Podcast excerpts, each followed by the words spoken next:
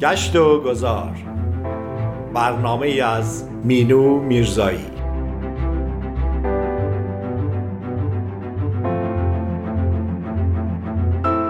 گاه گاهی سفری باید کرد یا مسیر دیگری باید رفت و کسی را باید دید گاهی شاید.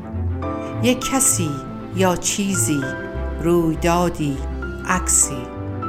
ذهن می‌برد تو را در راهش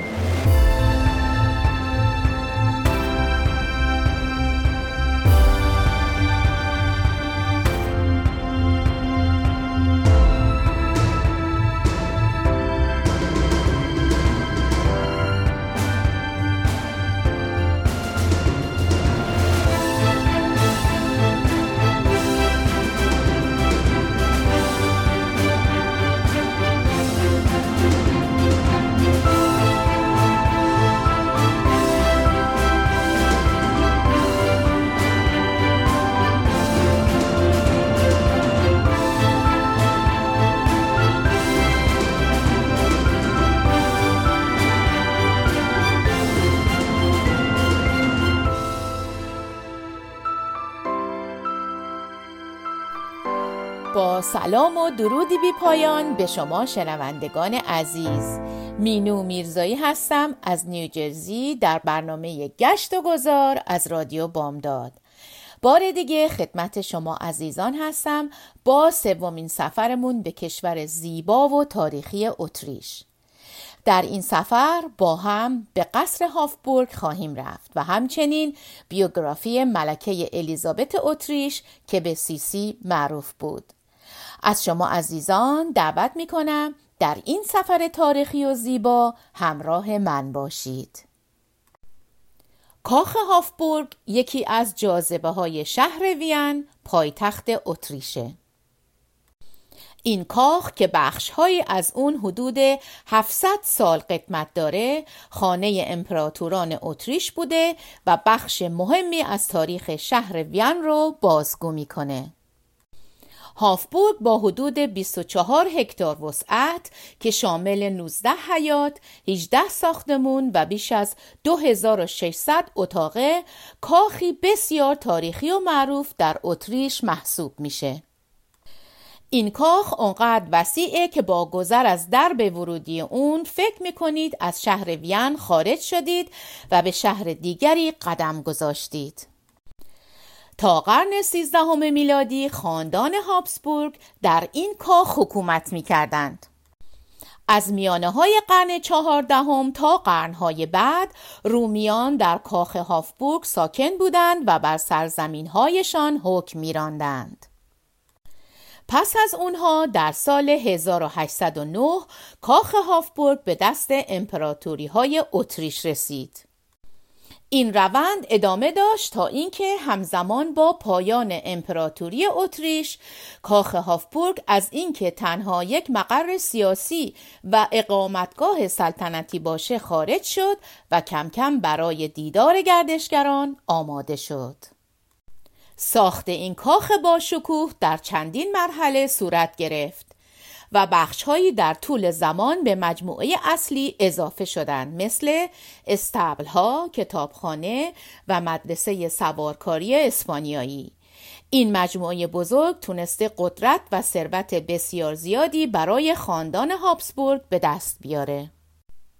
ورودی کاخ سلطنتی دارای میدانیه که گردشگران می‌تونن از مجموعه آپارتمان های سلطنتی، موزه ها و همچنین از مجموعه های درخشان و زیبای سیلور دیدن کنن. امروز کاخ هافبورگ به عنوان مقصدی توریستی به حساب میاد و چون نگهبانی پیر داستان زندگی پادشاهان و ملکه های اتریش رو بیان می‌کنه. هر خاندان و پادشاهی که در کاخ هافبورگ ساکن شدند بخشهایی رو به این کاخ اضافه کردند در نتیجه در کاخ هافبورگ یافتن سبکهای معماری گوناگون، تزئینات و ساختمانهای جذاب امری متداوله. مثلا اگه دوست دارید سبک معماری رنسانس، گوتیک، کلاسیک و باروک رو در کنار هم ببینید، کاخ هافبورگ برای شما یک پیشنهاد عالی خواهد بود.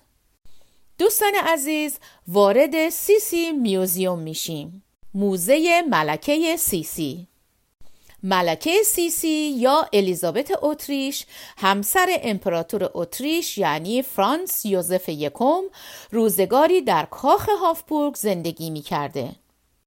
داستان زندگی ملکه الیزابت یا سیسی با فراز و نشیب های گوناگونی همراه بوده و همین موضوع باعث شده تا قرنها پس از مرگش از او اشیایی باقی بمونه که گردشگران بسیاری دوست دارن اونها رو ببینن. در موزه ملکه سیسی اشیایی نگهداری میشه که هر کدوم به نوعی زندگی اشرافی امپراتوران و ملکه های اتریش رو نشون میده. انواع لباس های ملکه از جمله لباسی که در روز تاجگذاری به تن داشت و یا لباسی که از خانه پدری به کاخ آمده بود لوازم آرایش و پیرایش لیوان شیری که ملکه با خودش به سفر می برد جعبه داروها جواهرات مخصوص سلطنتی لوازم پزشکی و حتی گواهی مرگ او در این بخش از کاخ به نمایش گذاشته شده.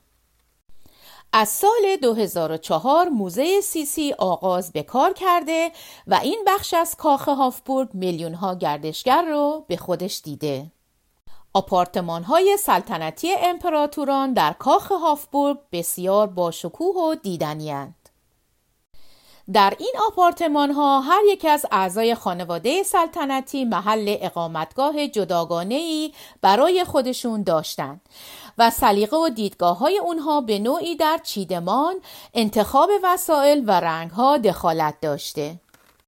امروزه بخشهایی از آپارتمان امپراتور به شکل موزه درآمده و بخشهای دیگر با عنوان دفاتر وزارتخانه ها و دفاتر ریاست جمهوری در اختیار دولت اتریشه. بیشتر مبلمان های آپارتمان امپراتور متعلق به نیمه دوم قرن نوزدهمه.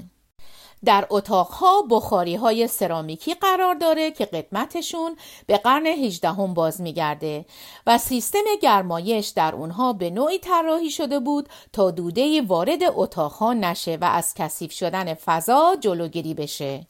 به این منظور 1224 لوله در آپارتمان های امپراتور جایگذاری شد تا هوای گرم در اتاق جریان پیدا کنه. سری به کلکسیون نقره می‌زنیم. یکی از جذابترین و دیدنی ترین بخش های کاخ هافبورگ مجموعه نقره است. اهمیت این مجموعه در اینه که بازدید کنندگان می‌تونن با فرهنگ، آداب و رسوم و شیوه زندگی حاکمان قدیم اتریش آشنا بشن. گفتنیه که مجموعه نقره کاخ سلطنتی بیش از هفت هزار قلم ظروف تشریفاتی داره که مربوط به دربار سلطنتیه.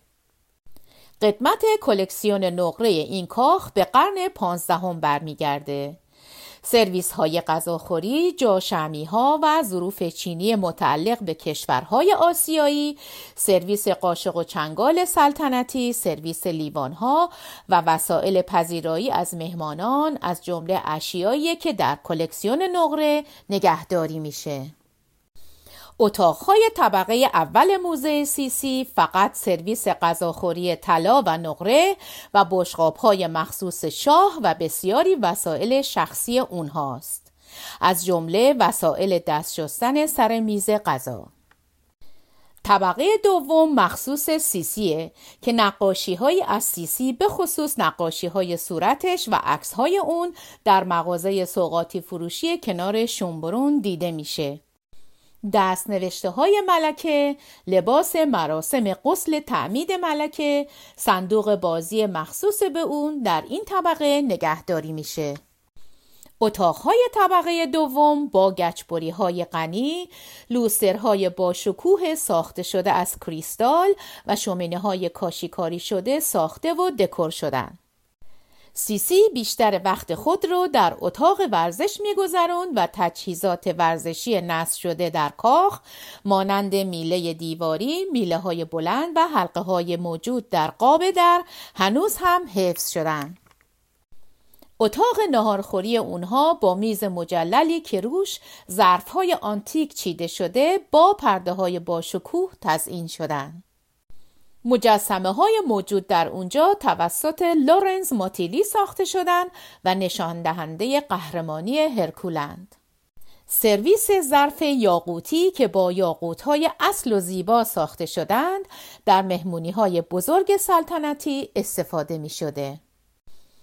از جاذبه های دیگر کاخ هافبورگ میشه کلیسای سلطنتی، موزه مردم شناسی، بخش خزانهداری کاخ، کتابخانه، موزه سازه های قدیمی، موزه تاریخ طبیعی و مدرسه سوارکاری اسپانیایی رو نام برد که گردشگران رو به خودش جلب می‌کنه. این بود دیداری از کاخ هافبورگ قسمت بعدی برنامه به بیوگرافی ملکه الیزابت اتریش تعلق داره. ملکه الیزابت اتریش در سال 1837 در شهر مونیخ در خانه سلطنتی بایرن ویلتباخ متولد شد و به او نام مستعار سیسی رو دادند. سیسی فرزند چهارم دوک جوزف و پرنسس لودویکیا بود. سیسی و خواهر و برادراش در محیطی عادی از کاخ و سلطنت و بدون ساختار پادشاهی رشد کردند. ملکه صوفی باواریا که خانم عموی سیسی می‌شد مادر سلطه‌گر امپراتور 23 ساله فرانس جوزف ترجیح میده که برادرزادش رو به عنوان عروس داشته باشه. و خواهر بزرگ سیسی رو به نام هلن برای پسرش انتخاب می‌کنه. و هلن و خانوادش رو برای ازدواج به مسافرت در اتریش دعوت می‌کنه. سیسی پانزده ساله مادر و خواهرش رو در این مسافرت همراهی می‌کنه. اونها به این سفر دیر می‌رسن چون که هلن با میگرن روبرو میشه. هلن یک زن جوان و متدین و ساکت بود. فرانس جوزف زمانی که سیسی رو می‌بینه شیفته او میشه و از مادرش سرپیچی می‌کنه و از هلن خواستگاری نمی‌کنه. و هلن بسیار ناراحت و افسرده میشه و مادران هم پریشان و نگران. مادر جوزف خبر داد که نمی‌تونه با الیزابت یعنی همون سیسی ازدواج کنه. سیسی هم جوزف رو دوست داشت ولی به خاطر خواهرش ناراحت بود. اما جوزف بعد از پنج روز نامزدی خود رو با سیسی رسما اعلام کرد. این زوج هشت ماه بعد در وین و در یک ازدواج سه و سلطنتی به عقد هم در اومدند. دوستان عزیز چطور با هم به یک موزیک زیبا گوش بدیم و برگردیم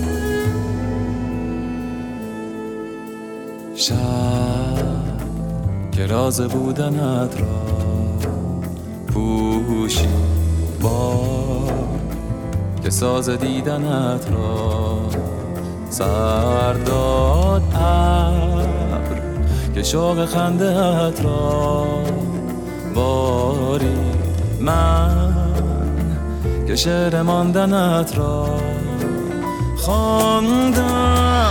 لبهایم را میخندیدی چشمانم را میباریدی. در رویایت میچرخیدم آوازم را میرخسیدی در رویایت میچرخیدم آوازم را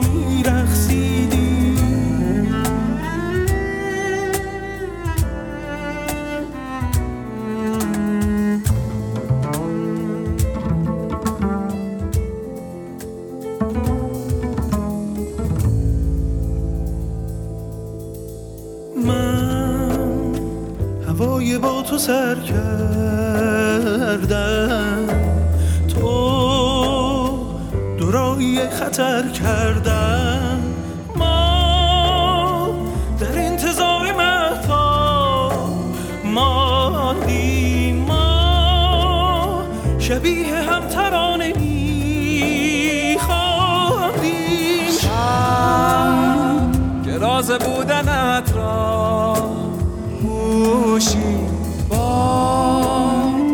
ساز دیدنت را. سر دادم که شوق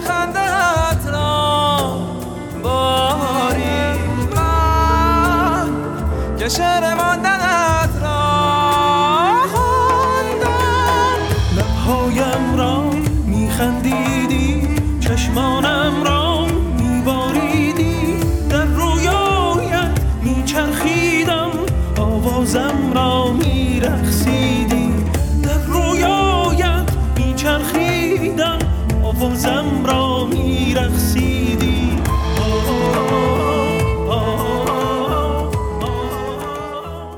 با سلامی دوباره به شما عزیزان مینو میرزایی هستم در برنامه گشت و گذار از رادیو بامداد.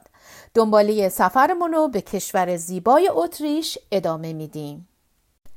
سیسی در 16 سالگی با پسر اموی خود ازدواج کرد و با این ازدواج او بیشتر به زندگی رسمی خود نزدیکتر شد. اما سیسی آمادگی لازم رو نداشت و به حدی که از این زندگی اصلا لذت نمی برد. او کم می خوابید و شبها تا دیر وقت مشغول خواندن و نوشتن بود. او علاقه خاصی به تاریخ، فلسفه و ادبیات داشت. او با نوشتن شعرهاش از هانری هان شاعر متفکر سیاسی و افراطی اهل آلمان الهام گرفته بود. قد سیسی 172 سانتی متر و وزن اون 50 کیلوگرم بود. شاهزادگان دیگر او را غیر عادی لاغر می دونستن. هر مکانی که سیسی در اون زندگی می کرد مجهز به سالن ورزشی بود. او از سواری رو به طور ماهر انجام می‌داد. سیسی در طول زندگی خود بیشتر ناآرام و وسواسی شده بود و روزی سه بار خود رو وزن می کرد و به طور منظم حمام بخار می گرفت تا وزنش کاهش پیدا کنه. سیسی برای خودش یک خونه روستایی در انگلیس خرید و از اتاق نشیمن خود یک پله مارپیچ ساخته بود که بتونه از پله ها بالا بره و ورزشی برای خودش داشته باشه. او در مقابل ورزش بسیار سختگیر بود. مراقبت روزانه از موهای فراوان و بلند اون حداقل سه ساعت طول می کشید. آرایشگر او حتما باید از دستکش سفید برای درست کردن موهای اون استفاده می کرد. هر دو هفته یک بار موهای اون با ترکیبی از تخم مرغ و کنیاک شسته می شد. سیسی به آرامی از لوازم آرایش و عطر استفاده می کرد چون که دوست داشت زیبایی طبیعی خودش رو به نمایش بگذاره. محصولات زیبایی بیشماری مثل روغن بادام شیرین و گلاب استفاده می کرد. ماسک صورت او توت فرنگی له شده بود و گاهی سرکه سیب یا سرکه بنفشه به صورت خود می‌زد. برای حفظ بیشتر رنگ پوست هر روز حمام آب سرد می گرفت و روغن زیتون به بدنش می مالید. اوایل ازدواج با مادر شوهرش شاهزاده صوفی سر ناسازگاری داشت. پادشاه عاشقانه اونو دوست داشت و طبع شاعرانه اون رو ستایش می کرد. اولین فرزند اون یک دختر بود. مادر شوهرش بدون مشورت با سیسی نام فرزند اونها رو صوفی که نام خودش بود انتخاب کرد. یک سال بعد دختر دوم اونها متولد شد. این خانواده سلطنی وارث مرد می‌خواست و به همین خاطر سیسی رو در قصر ناخواسته کرد. در یکی از نوشته های سیسی نوشته شده سرنوشت طبیعی یک ملکه اعطای وارث تاج و تخته. اگر ولی عهدی در کار نباشه او فقط یک خارجی خطرناکه و هرگز نمی‌تونه امیدوار باشه که با مهربونی مورد توجه قرار بگیره. در سال 1857 سیسی برای اولین بار به همراه همسر و دو دخترش از مجارستان بازدید کرد و این تأثیر عمیق و ماندگار در او داشت. سیسی شروع به یادگیری زبان مجارستانی کرد. در این سفر هر دو دختر او بیمار شدند. جزیلا به سرعت بهبودی پیدا کرد. ولی صوفی دو ساله به طول معمول و پیوسته ضعیف شد و سپس درگذشت. گفته میشه اون بر اثر حسب درگذشت. مرگ فرزند سیسی رو به افسردگی شدیدی برد که این امر او را برای تمام عمر آزار می‌داد. در سال 1858 سیسی سرانجام وارثی به دنیا آورد به نام رودولف. شلیک 101 اسلحه خبر خوش به دنیا اومدن ولیعهد وین رو اعلام کرد. افزایش نفوذ سیسی در سلطنت زیادتر شد. این امر با همدردی او با مجارستان سیسی رو به ملکه ایدئال بین مجارستان و امپراتوری کرد.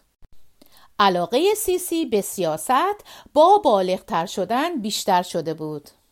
سیسی اجازه نداشت در تربیت و تحصیلات پسرش دخالت کنه.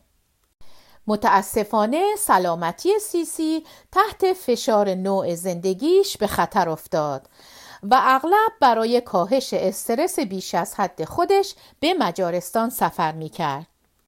مشکلات داخلی زندگی اون به وضعیت سلامتی اون تأثیر گذاشته بود و از بیماری کمخونی و ریوی رنج می برد. سیسی بیماری رو بهانه گرفت و همسر و فرزندان خودش رو ترک کرد و برای شش ماه به سفر رفت.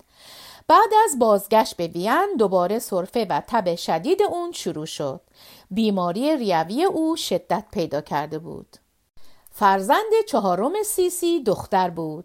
سیسی سرانجام تصمیم به تربیت این فرزند گرفت و او تمام احساسات مادری سرکوب شده خودش رو به روی دختر کوچک ریخت تا جایی که به طور واضح دختر رو آزار می‌داد.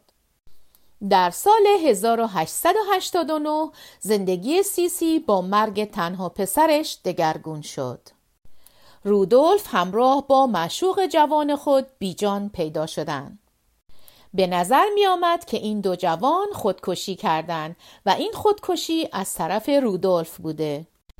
جایی که جسد این دو پیدا شد محل اقامتگاه شکار رودولف بوده. سیسی هرگز از این فاجعه نجات نیافت و بیشتر در خود و افکار خود فرو می رفت. در عرض چند سال او پدرش، پسرش، خواهرش و مادرش را از دست داد و بعد از مرگ پسرش سیسی برای همیشه سیاه پوش شد. او هر جا که می‌رفت همچنان یک نماد احساس بود و لباسهای مشکی بلندی می پوشید که از پایین اون دکمه داشت. سیسی وقت کمی رو در وین با شوهرش بود و نگاری اونها در این چندین سال بیشتر شده بود و رابطه اونها به دوستی گرمی تبدیل شده بود.